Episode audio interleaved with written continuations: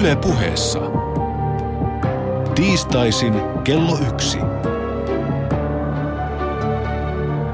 Jari Sarasvuo. Hmm. Tämä on minulle päivän ja viikon paras hetki. Näin lähtee neljän viimeisen lähetyksen pitkä Lasse Virenmäinen näivettävä loppukiri. Näivettävä siis vastustajille, niin kuin se Lasse silloin 72 ja 76 juoksi Mailerilta jalat alta. Mä oon vanha. Mä elän vieläkin siinä muistossa. Joo. Neljä lähetystä. Kutsumus tänään, ensi tiistaina koulu. Sitten 21. päivä yritys ja lopulta suljetaan kaari siihen, mistä lähdettiin, eli yhteiskunta. Kuinka saataisiin yhteiskunnasta yhteinen kunta niin, että onni ja kärsimys olisivat yhteisiä. Tänään kutsumus. Minä olen alkanut vuoden alusta peuhata siellä Twitterissä. Ja se johtuu siitä, että siellä vihamiehistä tulee ensin kanssakulkijoita ja lopulta ystäviä. Se on paikka, jossa pystyy tutustumaan toiseen ihmiseen yli tällaisten ennakkoluulojen, vallihautojen ja muiden esteiden. Olen nauttinut niistä kohtaamisista ja sitten tietenkin kun olen tämmöinen itse itseäni markkinoiva self-promoter, niin kuin amerikaksi sanotaan, niin aina silloin tällöin innostun laittamaan jotain ajatuksia sinne siinä toivossa, että ne tekisivät vaikutuksen. Juuri ennen tänne lähtöä, vajaa tunti sitten, laitoin sinne Twitterin ajatuksen, että miten vajaaksi jääkään elämä, jossa ihminen ei tunnista ja palvele kutsumustaan. Se on kuin ruusutarha, jossa nupullaan olevat kukut, kukat eivät koskaan puhkea loistonsa, vaan ruusut jäävät piikkisiksi varvoiksi.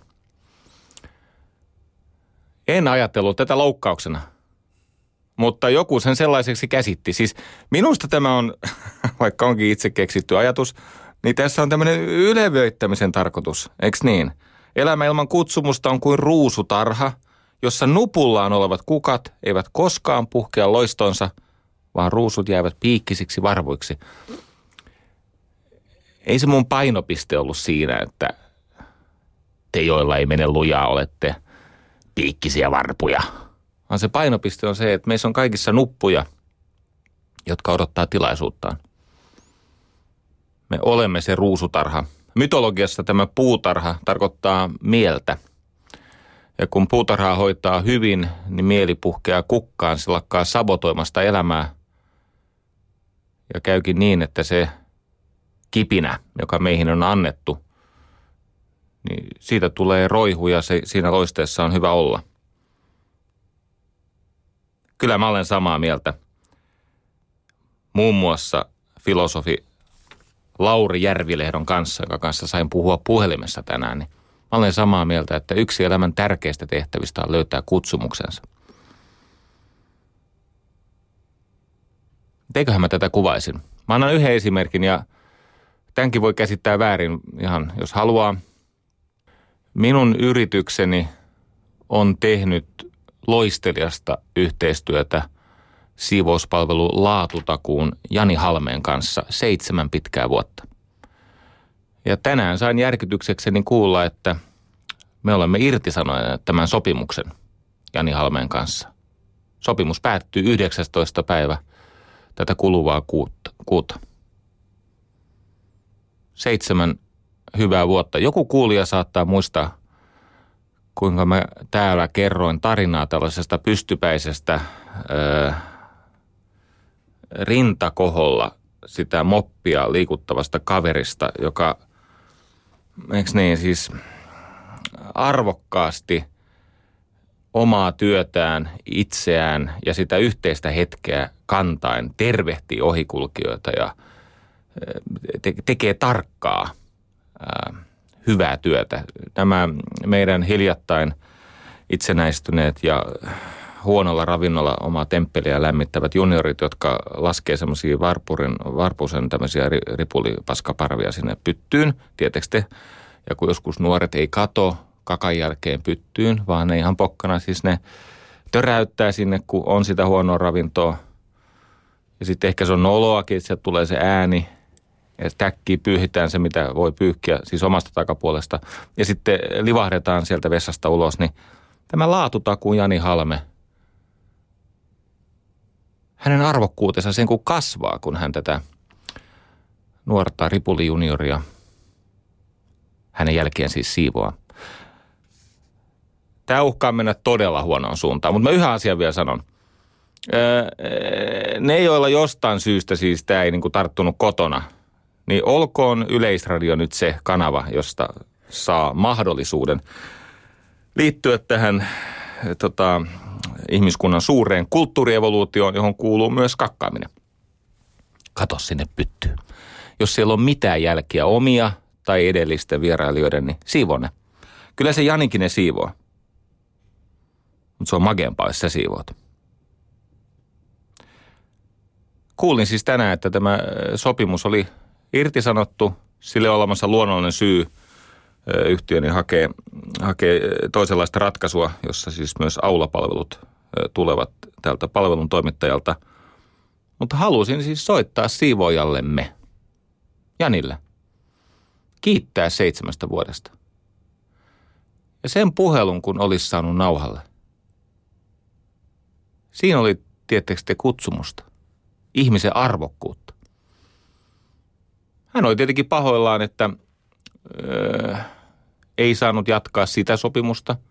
Hän oli hyvin kiitollinen niistä vuosista, niin kuin minäkin hänelle. Ähm, ei katkeruuden häivääkään, vaan sellaista virtaavaa, hengittävää miehekkyyttä. Kyllä te tiedätte.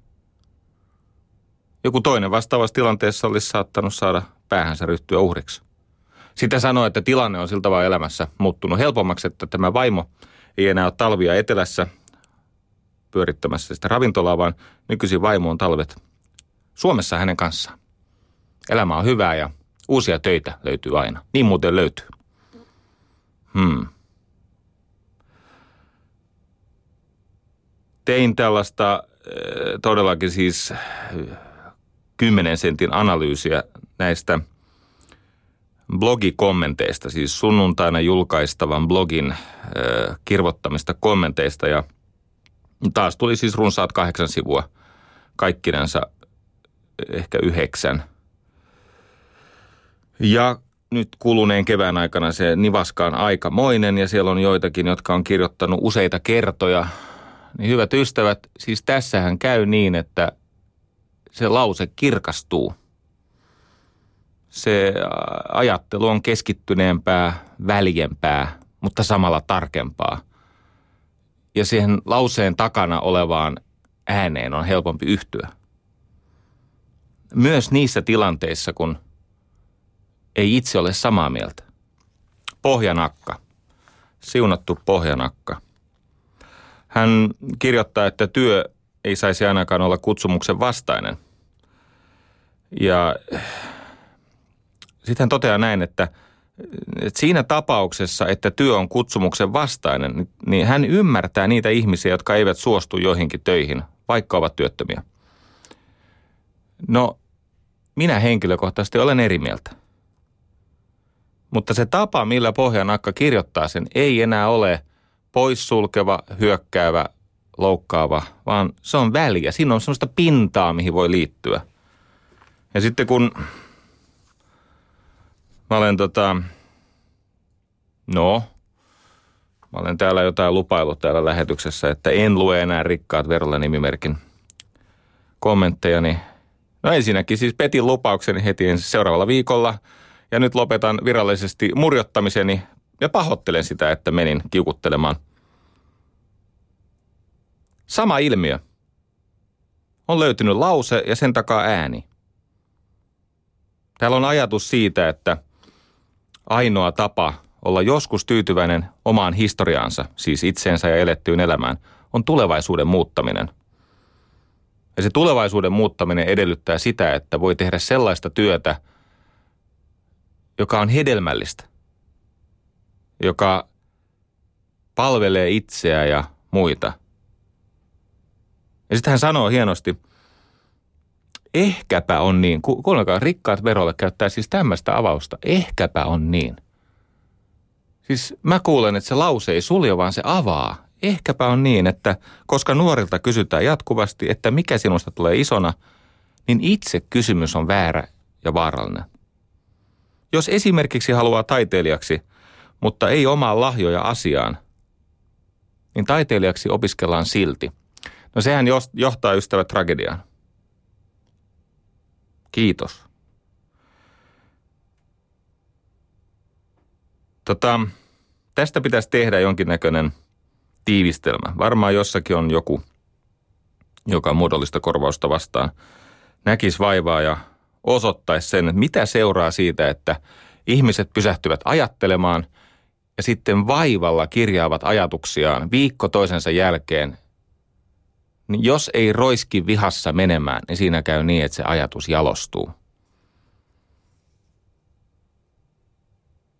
No, en olisi minä, jos en löytäisi täältä sitten jotain jäkätettävää. Ja niin taas löysin. Täällä on tämmöinen tota, lahjaton menestyjä nimimerkki, jossa hän toteaa, että seuraavassa väitteessä ei ole minkäänlaista perää. Väite on siis minun tekstistäni. Yksi elämän tragedioista seuraa siitä, että ihminen ottaa kutsumuksekseen jotain sellaista, johon hänellä ei ole taipumusta. Ylipäänsä väite, että jotta voit menestyä, niin sinulla pitää olla taipumus tehdä kyseistä asiaa, on täysin väärä. Uskokaapa vaikkapa K. Anders Erikssonia, joka on tehnyt aiheesta tutkimuksia.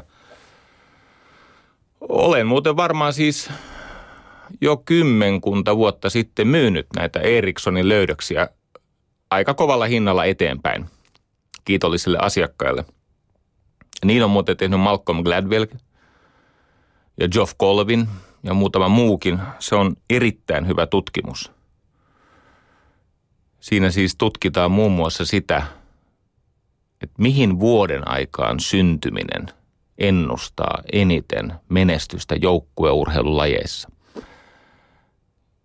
Ja sitten tässä äh, Erikssonin perustutkimuksessa, jota tämä Malcolm Gladwell ja Colvin ja monet muut ovat siteranneet, niin toden totta todetaan, että ihminen tarvitsee noin 10 000 tuntia tällaista äh, siis merkityksellistä harjoittelua, siis sellaista harjoittelua, jossa ensin pysähdytään, eli mietitään mitä ollaan tekemässä, sitten kirkastetaan se pyrkimys salaman nopeasti, pysähdytään, muutoshan tapahtuu aina pysähdyksen kautta, niin urheilussa kuin elämässä. Jos haluat jotain muuttaa, joudut pysähtymään ensin.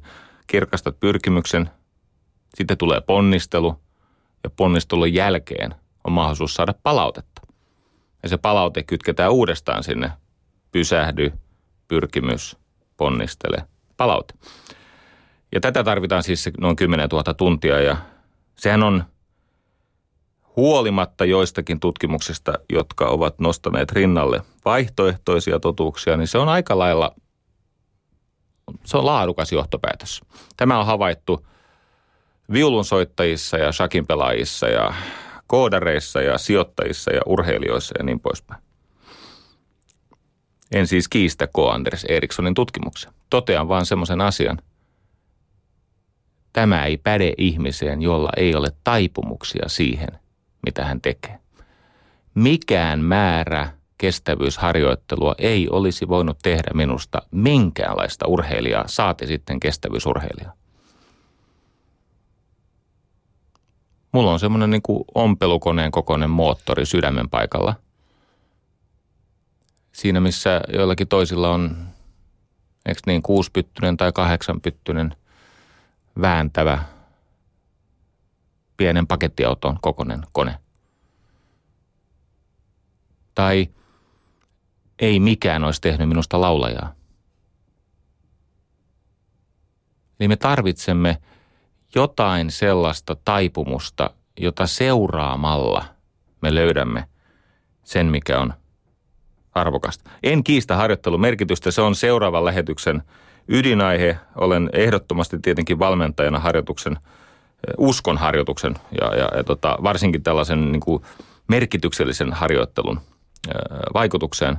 Totean vaan, että on traagista, kun ihmiset etsivät onneaan sieltä, mihin heillä ei ole minkäänlaista lahjakkuutta. Viimeinen havainto näistä nimimerkeistä tai ylipäänsä näistä kommenteista. Täällä on siis tämmöinen nimimerkki kysymysmerkki. Eli siis nimimerkki on kysymysmerkki. Ja sieltä tulee tämä lause, ja mä haluan tämän nostaa, koska tämä on niin ilmiselvä vääri, ajatusvääristymä. Se kuuluu näin. Tämä on siis kommentti tähän ajatuksen kutsumuksen merkityksestä. Eikö siis ihan taitamattomalle ihmiselle tarvitsekaan taata ihmisarvoista elämää? Kyllä on surkeata ajattelu. Ja tätä on paljon. Ja tätä pitää vastustaa. Kuka missään on sitä mieltä, että itsensä toteuttamisesta seuraa se, että ne, jotka eivät onnistu siinä hyvin, täytyy heitteelle jättää. Mä en tiedä ketään sellaista, joka ajattelisi näin, toimisi näin, jonka mielestä siinä olisi joku järki.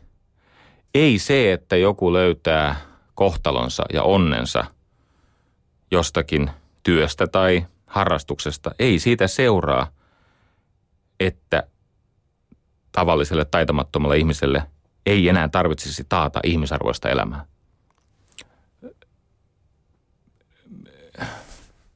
silloin kun huomaat itsessäsi, että viljelet tämmöisiä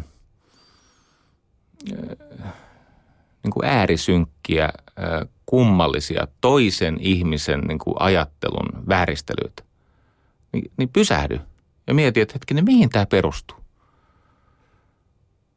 Puhunko mä jostain sellaisesta, joka kumpuaa niin syvältä, että mä en saa siihen itse otetta enkä edes näe sinne pimeyteen – vai liittyykö tämä mun kommentti siihen, mitä toi tyyppi just äsken sanoi tai kirjoitti? Sitten kun vapautuu siitä, että alkaa ajatella tunteellaan. Ja alkaa niin kuin siis tarkkaile omia ajatuksia ja maailman tapahtumia toisen ihmisen ajatuksia ilman, että liittää niihin merkityksiä tai arvioi niitä millään tavalla. Tarkkaile vaan. Siitä päästään sinne kutsumusta kohti. Viime lähetyksessä kehuin syystä – Duodeckimin julkaisemaa Joustava mieli-kirjaa, jonka on siis kirjoittanut Arto Pietikäinen. Ja sitä kirjaa kehuessani mainitsin, että kun minulla on ehkä kaksi hyllymetriä tämmöisiä vastaavia kirjoja töissä ja kotona, niin erittäin harvoin törmään sellaiseen kirjaan, jonka kieli on yhtä sujuvaa, ravitsevaa ja suorastaan vaikutukseltaan telepaattista. Eli mulle tulee semmoinen olo, että kun mä luen tätä kirjaa, niin mystisesti mä olen hetken aikaa siellä Arto Pietikäisen ajatuksessa. Ja tulin sanoneeksi siinä, että täytyy erikseen kehua kustannustoimittajaa. Älä nyt saa mitään itkupotkuraivaria Arto, mutta et sä tällaisen kirjoittamiseen pysty. Ei pysty kirjailijatkaan. Jos tietäisit, millaista soopaa kirjailijat toimittaa kustantamoihin ennen kuin kustannustoimistaja tekee työnsä, niin Herra Jumala. Eihän nämä osaa siis nämä, en vitsi nimeä mainita, koska osa on tunnetusti väkivaltaisia, mutta siis, siis osa ei osaa kirjoittaa pätkävertaa. He osaa kertoa tarinoita, he osaa ajatella ja heillä on lause ja ääni, mutta ei se vielä tarkoita sitä, että he selviäisivät ilman kustannustoimittajaa. Ja nyt jos jollakin teistä on semmoinen olo, että ennen oli niin lahjakkaita, että ei tarvinnut kustannustoimittajan, niin lukekaa nyt näitä klassikoita. Ottakaa nyt esimerkiksi vaikka se kehumani Victor Hugoon kurjat ja koittakaa lukea sitä. Siellä ei kuule ole kustannustoimittaja päässyt sotkemaan kirjailijan aivoituksia. Joo, niinpä se onkin vaikea lukunen. Kehuin kustannustoimittajaa ja sieltä Duodeckimista joku työkaveri – oli tänne Yleisradion yhteydessä ja kertoi, että arvatkaa mitä. Joustava mielikirjan on kustannustoimittanut Marita Komi ja tänään on hänen elämänsä viimeinen työpäivä. Hän sai tällaisen kiitoksen kutsumukselliselle elämäntyölleen ja taipaleelleen. soitin Marita Komille. Ja hän kertoi, miten mukava oli kuulla, kun hän siinä vähän jo iltapäivän alkaessa summaili sitä aika pitkää ja antoisaa työuransa ja mietti, että hän on saanut tehdä työtä hyvien ajattelijoiden ja hyvien työkavereiden ja hyvien teemojen parissa. Ja millainen etuoikeus se oli opetella se kustannustoimittajan ammatti niin, että lukijan silta siihen kirjailijan ajatteluun olisi vähän helpompi ja turvallisempi kulkea. Sitten hän kuulee yhtäkkiä radiosta tällaisen, häntä kehutaan siellä. Tämä on näitä elämän suuria ihmeellisiä sattumia. Yle puheessa. Tiistaisin kello yksi. Jari Sarasvuo. Mainitsin siis, että soitin filosofi Lauri Järvilehdolle ja keskustelimme kutsumuksesta ja työstä ja menestyksestä. Ja siitä, mitä hyötyä on työelämän demonisoinnista tai työelämän mustamaalaamisesta. Ja totesimme yhdessä, että ei tietenkään mitään hyötyä. Siitä on valtavaa haittaa niille, jotka nyt jo kulkevat raskautettuna. Ja hän pohti sitä arvokkuuden mahdollisuutta, joka piilee kaikessa työssä. Ja miten menestys on turhaan ihmisille tämmöinen saastunut sana. Koska tosiasiassa kaiken työn voi tehdä niin, että se itsessään palkitsee tekijänsä, vaikka ehdot on huonot. Hän on uskaltanut, uskaltautunut kirjoittamaan kutsumuksesta ja siihen liittyvästä psykologiasta todella hyvin. Itse asiassa kaksi viimeistä kirjaa, upeaa työtä ja näin sinusta tulee mestariajattelija, ovat te- teemallisesti samoja. Ja, Järvilehdon ajatus on siis tämä, että kutsumus on siellä, missä intohimosi kohtaa maailman tarpeet. Eli kutsumus on elämää egoa suuremman tarinan palveluksessa. Ego on se, joka palauttaa kokemukset meidän, meihin itseemme. Ego on se, joka äh, laukaisee meissä näitä äh, käpertäviä tunteita, pieneksi tekeviä, siis maailmasta eristäytyviä tunteita, jossa aletaan palvoa sitä. No, palvotaan tunteita ja – sitä oman persoonan rajoja, käydään oikeutta niitä omien rajojen puolesta. Ja sitten se elämää suurempi tarina on se, mistä se kutsumus voi löytyä. Se on siis matkantekoa. Matkantekoa, jossa päämäärät antaa suuntaa, mutta ne ei määrittele sen työn merkitystä. Eli se itse päämäärä ja palkkio ja maalin saapuminen ja siihen liittyvä kunnia ei määrittele sen työn merkitystä. No siitä seuraa, että eteneminen on paljon syvempi ilonlähde ihmiselle kuin tämmöinen etappien saavuttamiseen liittyvät palkkiot tai perinteinen menestys. Täyttymys. Se on arvojen suunnassa tapahtuvaa onnistumista, eikö niin? Silloin kun omien arvojesi ja oman tärkeysjärjestyksen mukaisesti saat onnistua tai oppia kokemuksista. Ainahan ei onnistu, joskus saa onnistumisen sijaan jotain vielä parempaa, eli oppia. No ilman tätä kutsumusta ei ole täyttymystä. Ja se kutsumus pitää sisällään siis neljä osatekijää, ainesosaa. Intohimo, eli halu kärsiä, halu ponnistella, maksaa tunnehintaa, olla rohkea myös silloin, kun olisi luonnollista paeta sinne mukavuusalueelle. Sitten nämä mainitut taipumukset, se, minkä lähestyminen, oppiminen ja se, mistä haasteesta suoriutuminen sujuu luonnollisesti, siellä on meidän taipumuksemme. Ei kenenkään pitäisi tehdä asioita, jotka ovat hänelle vuosivuodelta vaikeampia ja vastenmielisempia. Ihmisten pitäisi saada tehdä asioita, joissa he onnistuvat isommin, korkeammalla riskillä, mutta koko aika se sisäinen vapauden tunne kasvaa. Kyllä te muistatte. Elämänlaatu on suorassa suhteessa siihen, miten suuressa epävarmuudessa vielä kokee iloa, vapautta ja voimia tehdä luovia ratkaisuja. No sitten tarvitaan merkityksellisyyttä. Eli siis sitä, että tällä asialla on suurempi merkitys muille ja myöhemmin kuin se, mitä mä tästä saan nyt. Ja lopulta sen pitää olla hyödyllistä. Sen pitää olla siis mitattavasti toimivaa ja laadukasta. Keskusteltiin Järvilehdon kanssa tästä no siis hän on tavannutkin tämän Richard Ryanin, siis kaksi tutkijaa on tämmöinen Edward Deci ja Richard Ryan, jolla on tämmöinen itsemääräytymisteoria, josta muun muassa Daniel Pink on tehnyt tämän erinomaisen kirjan Drive. Itsemääräämisteoria tai itsemääräytymisteoria ö, tarkoittaa, että ihmisen motivaatiossa on kolme keskeistä tekijää. Itsenäisyys, pystyvyys ja suhde muihin. Itsenäisyys on sitä, että saat tehdä mitä haluat. Se on sun juttus. Sulla on omistajuutta, valtaa siihen, mitä sä teet. Itsenäisyyttä, pystyvyyttä. Mitäs se on? No se on tietenkin se, että sä onnistut ja opit. Sulla, sulla on tunne siitä, että sun, sun, sun kyvyt kasvaa haasteiden tahdissa. Ja sen takia sä haluat lisää haasteita. Itsenäisyys, pystyvyys, suhde muihin. Merkityshän syntyy suhteesta muihin ja suhteesta tulevaisuuteen. Kokemus elämän syvyydestä tulee suhteesta tulevaisuuteen ja suhteesta muihin. Järvilehto on nämä Ryanin ja Deetsin itsemääräytymisteorian osatekijät, niin hän on pultanut ne, ne jotka tykkää näistä alliteraatioista, näistä samasointuisuista aluista, niin kolmeen sanaan. Vapaus, virtaus, vastuu. Vapaus. Tämä on sun juttus, sulla on valta tehdä niin kuin sä haluat. Kattokaa, kun on ihmisiä, joiden täytyy tai on pakko, on ihmisiä, jotka voivat, ja nämä on kaikki huonommassa asemassa kuin ne ihmiset, jotka kokee, että minä saan.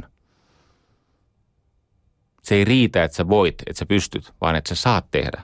Vapaus, virtaus. Se viittaa flowhun. Se viittaa siis siihen tapahtumien kulkuun, jossa kaikki, mitä tapahtuu, antaa sulle palautetta joko onnistumisen tai oppimisen muodossa. Ja vastuu. Se on sitä merkityksellisyyttä. Sitä, että asioilla on tarkoitus. Ystävät, menestys on muistamista. Menestys on muistamista. Siis ihmistähän pärjäisi, jos ne muistaisi, mikä on heille tärkeää ja mitkä tavoitteet todistavat, että tämä tärkeysjärjestys on totta ja elossa. Mä aikanani tein töitä semmoisen, hän oli siis koulutukselta upseeri ja hänellä oli, no Hänellä oli joitakin rajoitteita. Yksi oli se, että hänellä oli ihan hirveä haliotossis. Haliotossis. Mä, mä kokeilen. Haista. Haliotossis tarkoittaa siis sairaaloisen pahaa niin kuin hengityksen hajua.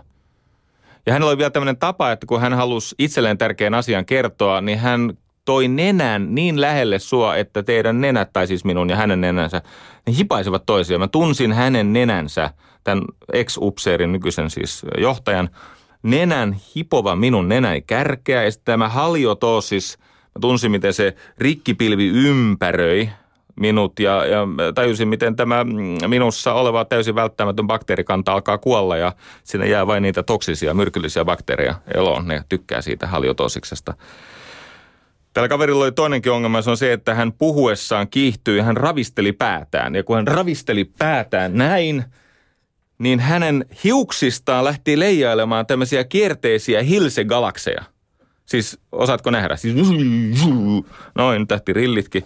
Ja, ja tota, sitten samalla kun oli tämä rikkipilvi, josta sitten myöhemmin voi syntyä jotain uusia tähtiä tai jotain muuta alkuelämää. Ja sitten oli nämä hilsegalaksit. Niin kaiken lisäksi – hän kävi aina käsiksi lopulta. Siis hän oli aika intohimoinen. Siis kävi käsiksi. No ei mua nyt vaivaa se, että äijä käy käsiksi, koska mä en sinänsä siis miehen kosketusta erityisesti inhoa. Päivästä salaa tykkään siitä. Mutta tota, ei ne kaikki kestänyt. Mutta hänellä oli kaksi hämmästyttävää piirrettä. Hän oli erittäin lojaali tehtävälleen ja työkavereilleen. Siis hän oli niin lojaali työkavereilleen, että jos joku muu pomo siinä organisaatiossa katsoi asiakseen kyykyttää, niistää tai jotenkin muuten haitata hänen työkavereitaan eli alaisia, niin tämä johtaja käveli paikalle ja repi tältä tota, häiritsevältä pomolta pään irti hartioista ja paskan siis syvälle kurkkuun. Niin kuin opetukseksi muille. että älä koske mun työkavereihin. Ihmisellä oli valtava sellainen tunne, että tuon kaverin seurassa on turvallista pelätä. Hän antoi parastaan koko ajan. Ja sitten toinen, ja hän kertoi mullekin tämmöisen tarinan, silloin kun he olivat kadetteja, ennen siis kapteeniksi ylentämistään, heillä oli joku tämmöinen siis harjoitus, jossa vietiin helikopterilla tonne Pohjois-Suomen sinne aitoon erämaahan, missä ei ole mitään ihmisen rakentamaa lähelläkään. Kaksi tai kolme kaveria tai neljä laskettiin helikopterilla alas sinne tundralle ja maastoon laskettiin kana. Kolme kaveria ja kana. Sitten ne sai tulitikut, veitsen, kompassin ja tehtävän.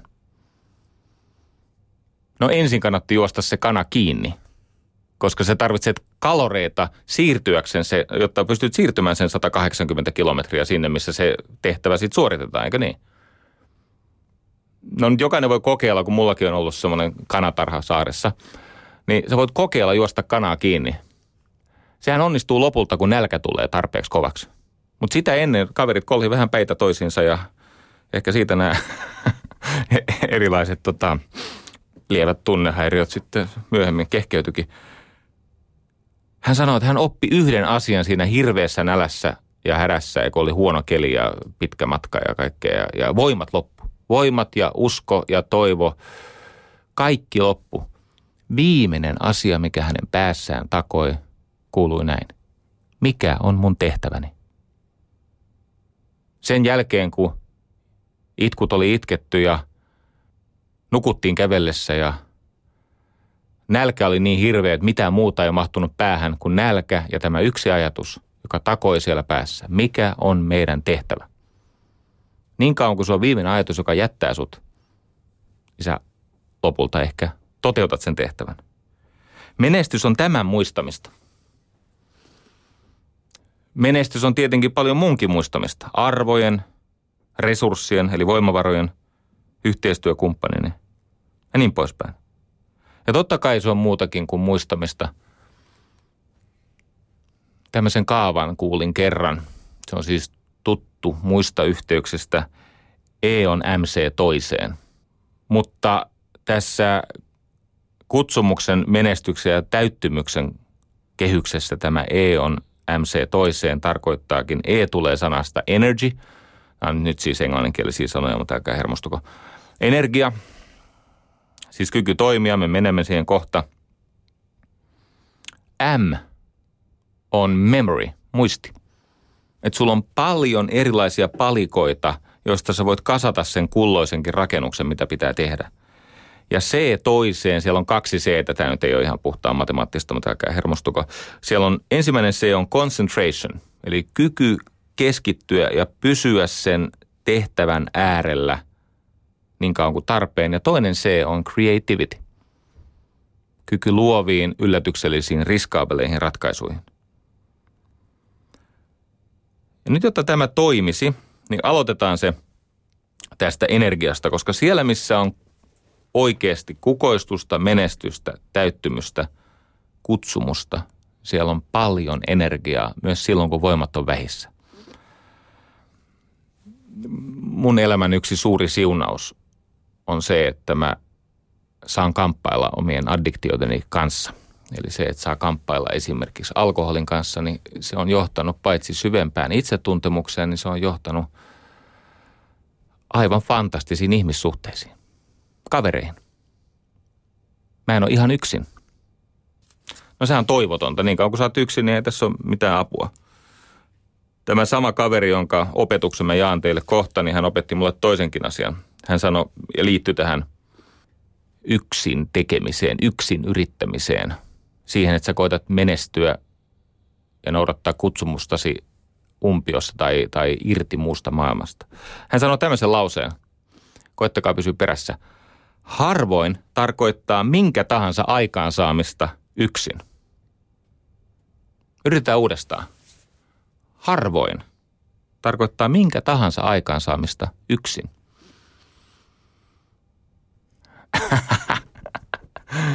No siis kun sä yrität jotain yksin, niin lähes minkä tahansa aikaansaaminen tapahtuu harvoin. Eikö niin? Se ei meinaa onnistua yksin. No tämä alkoholistiyrittäjä, se opetti mulle tämmöisen energiayhtälön. Eli siis eh, ihmisen kyvyssä, eikö niin, energia, se on siis kyky ammentaa ja kohdentaa kulloisiakin voimavaroja niin, että haasteista syntyy kestävää hyvinvointia. Eikö niin? Energia, se on kyky ammentaa eli kytkeytyä ja kohdentaa eli suunnata.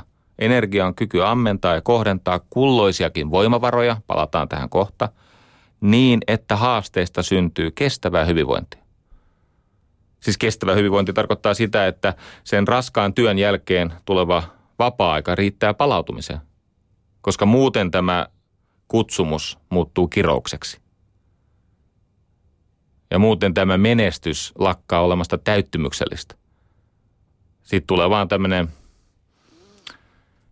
mikä tämä Kreikan mytologiassa tämä Sifosys oli, joka sitä myllynkiveä ainakin vieritti sinne kukkulan laille ja sitten se vieri aina alas ja se joutui aloittaa alusta uudestaan. Se oli Sifosys. Jos ei ollut, niin joku korjaa kohta. Hän sanoi, että energiayhtälö toimii näin yksinkertaisesti. Energia on voimavarat miinus vastus. Siis voimavarat miinus se kitka tai vastus tai taakka, millä sä vastustat sitä omaa tekemistä ja olemista. No mitä nämä voimavarat on? No fyysisiä, eikö niin? Fyysiset voimavarat. Kyky tehdä se, mitä haluaa tehdä, kyky palautua rasituksesta, kyky vastustaa sairautta ja niin poispäin. Fyysinen. Ja sitten on emotionaalinen, joka monista käytännön syistä mä vaan totean näin. Emotionaalinen tarkoittaa alitajuisia ajatuksia. Emotionaalinen on se kaikki se, mihin sä et oikein pääse käsiksi ja sitten tunteet on semmoisia kaikuja siitä. Fyysinen energia, emotionaalinen energia, sitten on älyllinen energia, se on se tietoinen energia. Kyky muistaa, keskittyä ja niin poispäin. Sosiaalinen, eli kyky olla yhteistyössä ja lopelta tämä hengellinen, eli siis kyky toimia oman egon ulkopuolta käsin. Ja hän sanoi näin, että ei kutsumuksellinen työ oikein mahdollista ilman, että sulla on energiaa. Sitten sulla on tehtävä, joka on itsessään merkityksellinen. Se on sun tehtävä, sä oot itsenäinen, sä opit sitä, sä oot pystyvä siinä ja sillä on sun omia tarpeita suurempi merkitys tässä tarinassa. No jotta me opimme elämään siellä, niin meidän pitää ymmärtää kolme vyöhykettä. Siellä on mukavuusalue, eikö niin se on se, missä ihminen heti palautumisen jälkeen alkaa märäntyä. Sitten on tämä oppimisalue, eli epämukavuusalue, missä elämä esiintyy varsinaisesti. Se on se, missä se joudut haastamaan itseäsi. Ja sitten jos sieltä jatkaa varomattomasti liian pitkälle, niin tulee kolmas alue nimeltään paniikkialue. Se on se, missä alkaa tapahtua ikäviä asioita. Mukavuusalue, sitä tarvitaan palautumiseen ja joihinkin nautintoihin. Tärkeä alue sinänsä, sinne ei saa jäädä asumaan, sinne tehdään turistimatkoja. Siellä piipahdellaan se, mitä tarvitaan. Oppimisalue, se on se, missä elämä on, missä kaikki palkinnot jaetaan. Ja sitten, jos on varomaton ja korskea, niin ajautuu paniikkialueelle, joka on taas miinotettu ja siellä on vaarallisuus. Siellä on vaara, niin kuin, että siitä kutsumuksesta tuleekin kirous. Ja kyllä tämä mun lahjaton menestyjä ystävä, joka oli siis sitä mieltä, että äh, näissä väitteissä ei ole minkäänlaista perää, niin hän on kyllä oikeassa, että jos oppii harjoittelemaan viisaasti siellä oppimisalueella, niin melko keskinkertainen ihminen hämmästyttää koko maailman. Ja itse asiassa, jos ei ne taipumusta ole sua vastaan, niin ne voi puhjata kuka, kukkaan ja, ja tuottaa aivan ihmeellisiä tuloksia. On väärinkäsitys ajatella, että ensin määritellään kirkas tavoite, se pilkotaan etapeiksi, voittavaksi tekemiseksi ja sitten aletaan puskea. Se ei mene näin. Mutta niinhän sitä on mukava ajatella, että menisi. Katsokas, ensinnäkin elämä ei toimi top down. Se ei toimi siis sieltä niin kuin käsitteellisestä kohti konkretiaa. Se toimii tosiasiassa arjesta kohti sitä käsitteellistä. Aika monissa yhteyksissä on toteen näytetty, että on parempi ensin kirkastaa se tilanne, eli se alkaa vaikka siivoamisella. Siivotaan se työpiste, siivotaan se kalenteri, selkeytetään se tilanne, eli, eli luodaan harmoniaa ja eheyttä siihen arjen tilanteeseen. Huolehditaan siitä, että ihminen on voimissaan, eikö niin hän tarvitsee sitä energiaa – Ja, ja, ja tota, siellä on kolme asiaa. Kirkkaus, keskittyminen, rauha. Lähtee arjesta. Siis todennäköisyyksistä ja todellisuudesta, ei täydellisyydestä tai periaatteesta. Ja varsinkin ne, joilla on tämmöisiä tarkkaavaisuushäiriöitä ja mielialaongelmia tai masennusta tai uupumista, niin, niin älkää nyt helvetissä asettako itsellenne kovempia tavoitteita. Älkää menkö tähän kusetukseen mukaan. Jos saat vähänkin sisäisesti epäuskoinen, välinpitämätön, voimaton, aloitekyvytön, ehkä reaktiivisesti depressiivinen. Jos oot vähänkin uupunut tämän kovan stressikuorman alla, nukut huonosti, niin älä nosta rimaa, laske sitä.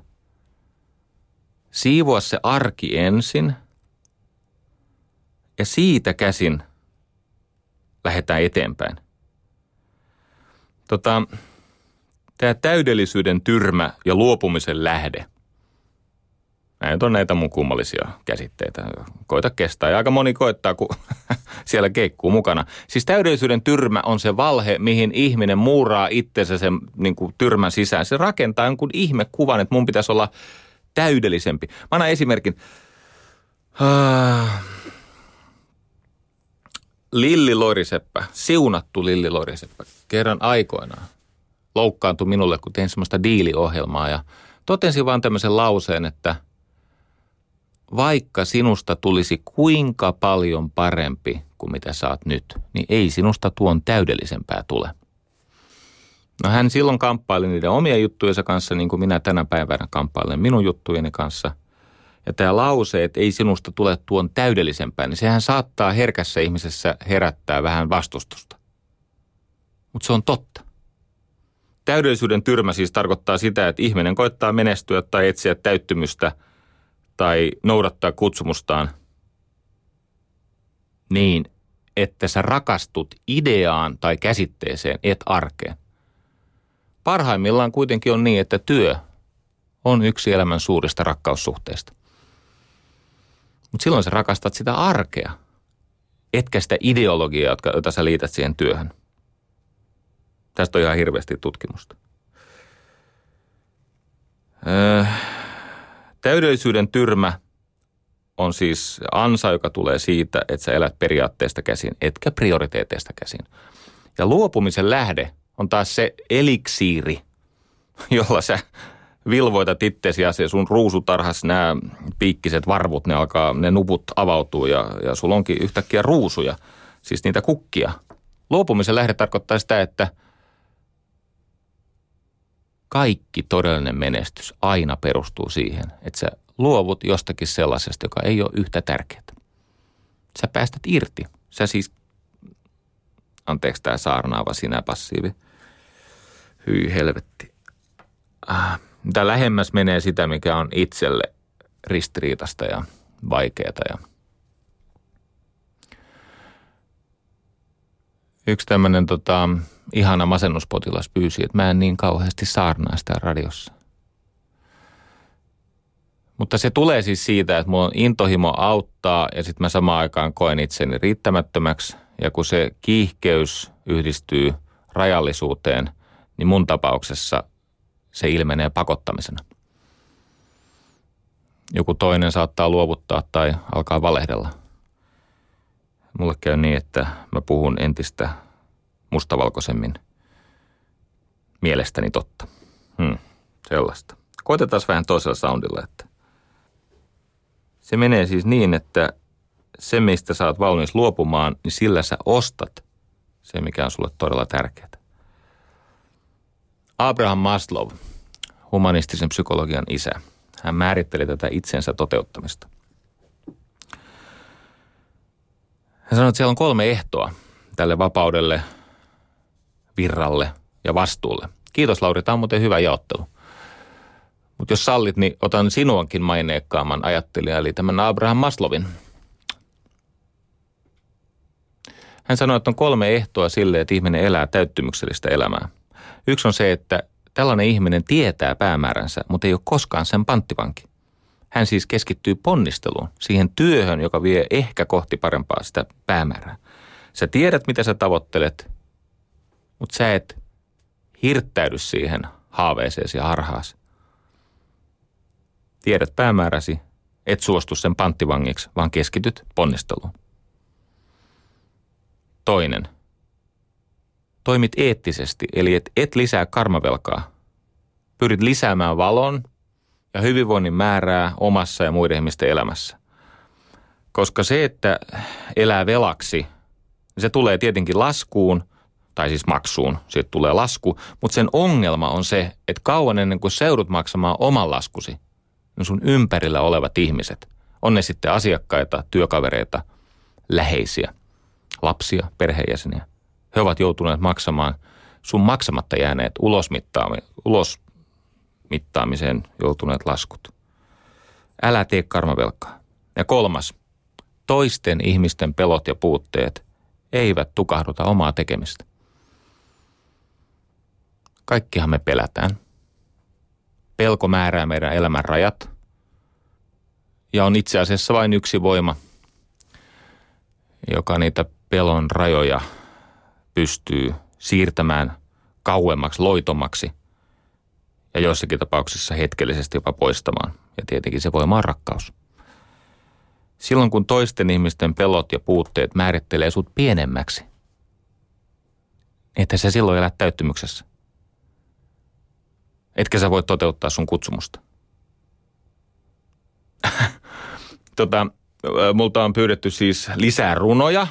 Ja sitten sen lisäksi niin, on sanottu, että nyt helvetis enää sitä Eino Leinoa lue. Eikö sä osaa mitään muuta kuin Eino Leinoa? No osasin mä sen Unto Kupiaisen, mutta siinä onkin ne kaksi, mitä mä... Joo, ja P. Mustapää, kolme runoilijaa.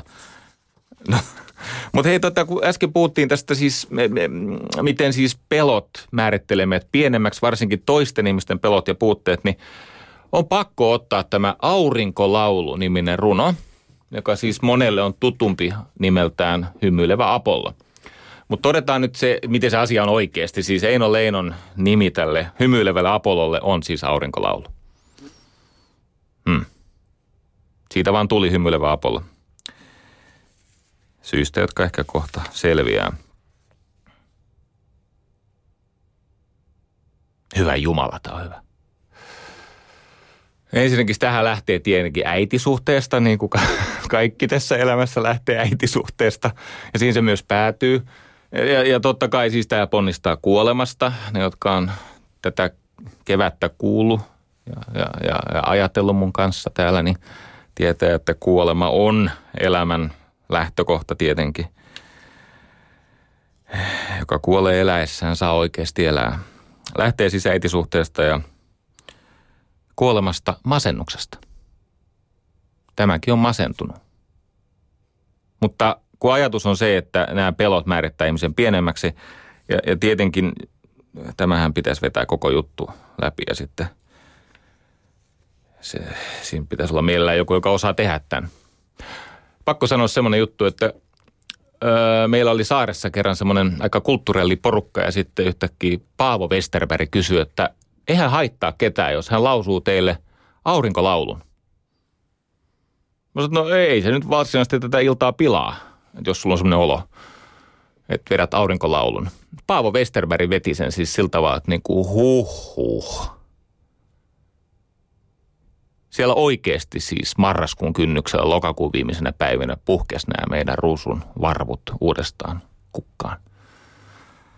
Joo, no niin. Näin mä pilasin tämänkin. Mutta siis sehän menee näin. Ajatus on tämä, että on olemassa voima, joka kukistaa pelon vallan. Näin lauloin mä kuolleelle äidilleen, ja äiti mun ymmärsi heti. Hän painoi suukkosen otsalleen, ja sylihinsä mun veti. Ken uskovi toteen, ken unelmaan, viis siitä, kun täysin sä uskot vaan. Sun uskos se suurin on totuutes, Usko poikani, unehes. Huh, pakko vetää henkeä. Ken uskovi toteen, ken unelmaan. Kuulitteko te? Ken uskovi toteen, todellisuuteen. Ken unelmaan. Ken uskovi toteen, ken unelmaan. Viis siitä. Kun täysin sä uskot vaan. Se on muuten sa.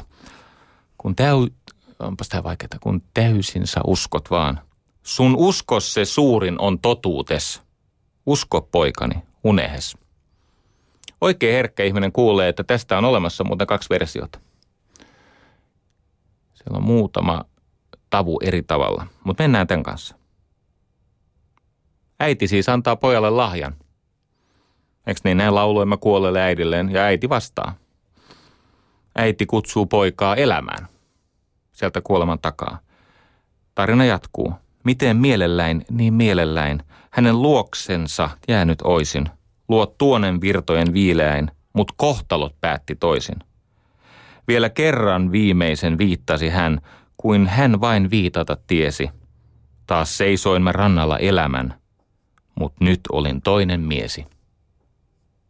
Wow. Nyt tulkaa te murheet ja vastukset, niin saatte te vasten suuta. Nyt raudasta mulla on jänteret, nyt luuni on yhtä luuta. Kas Apolloa, joka hymyilee, sitä voita ei olympojumalinen. Ei Tartarus, Pluto, ei Poseidon. Hymyn voima on voittamaton. Meri pauhaa ja ukkonen jylisee. Apollo saapuu ja hymyy.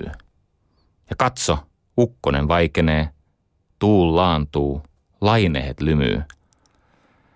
Hän hymyllä maailman hallitsee ja laululla valtansa vallitsee.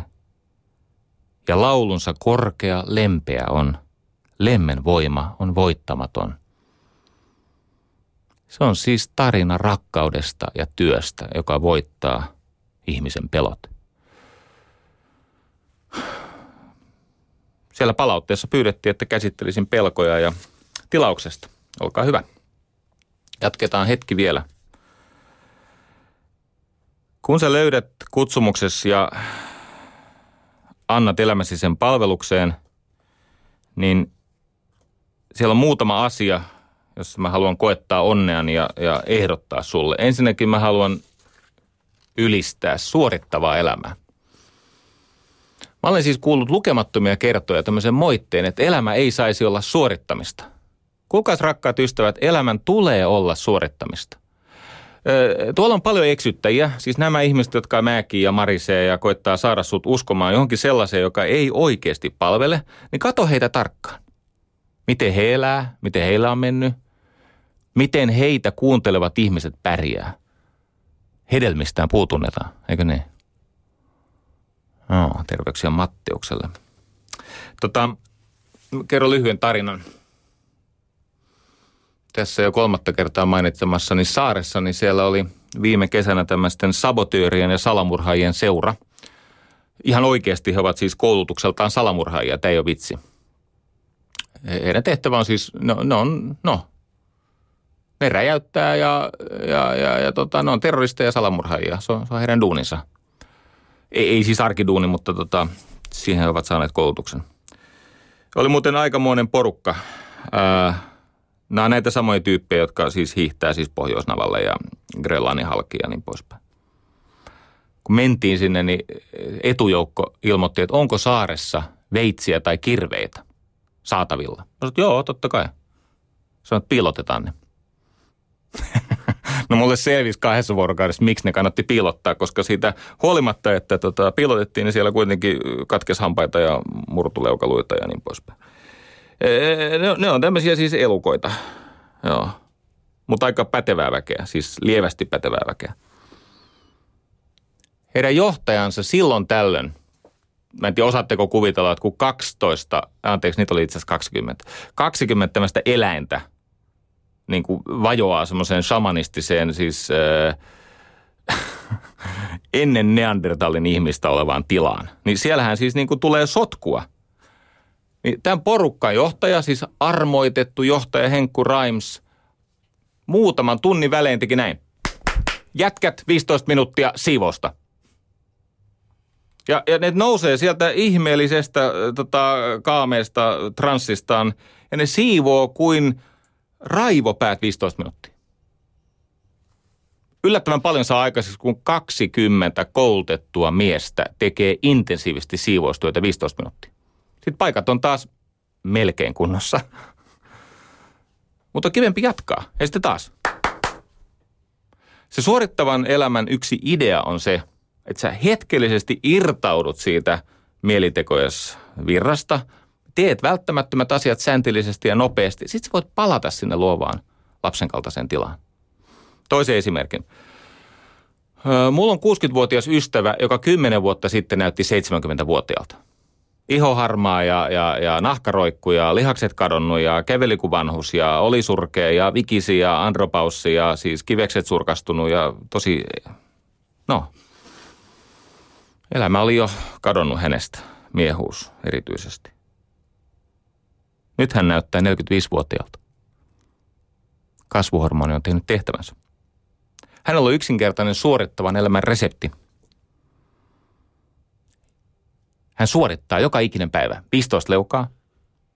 Hän on 15 minuuttia hengästyneenä, on se sitten lumitöitä tai lenkkeilyä tai mitä tahansa, mutta hän hengästyy 15 minuutiksi. 50 punnerusta, 50 kyykkyä hypyllä. Teepä tämä. Lakkaa aika puremasta hetkeksi. Hän tekee näitä aamulla, päivällä, illalla – pitää kirjaa. Jos jää väliä, väliin, niin seuraavana päivänä rästit. Nämä toimii näin. No niin. Ajatus on se, että me tarvitsemme unelmia, mutta me tarvitsemme myös organisointia. Me tarvitsemme muiden ihmisten tukea, ettemme yrittäisi yksin, koska silloin aikaansaaminen tapahtuu harvoin, että teet sä mitä tahansa. Ja tästä me tulemme siihen, että me tarvitsemme oppimista. Yle puheessa. Tiistaisin kello yksi. Jari Sarasvuo.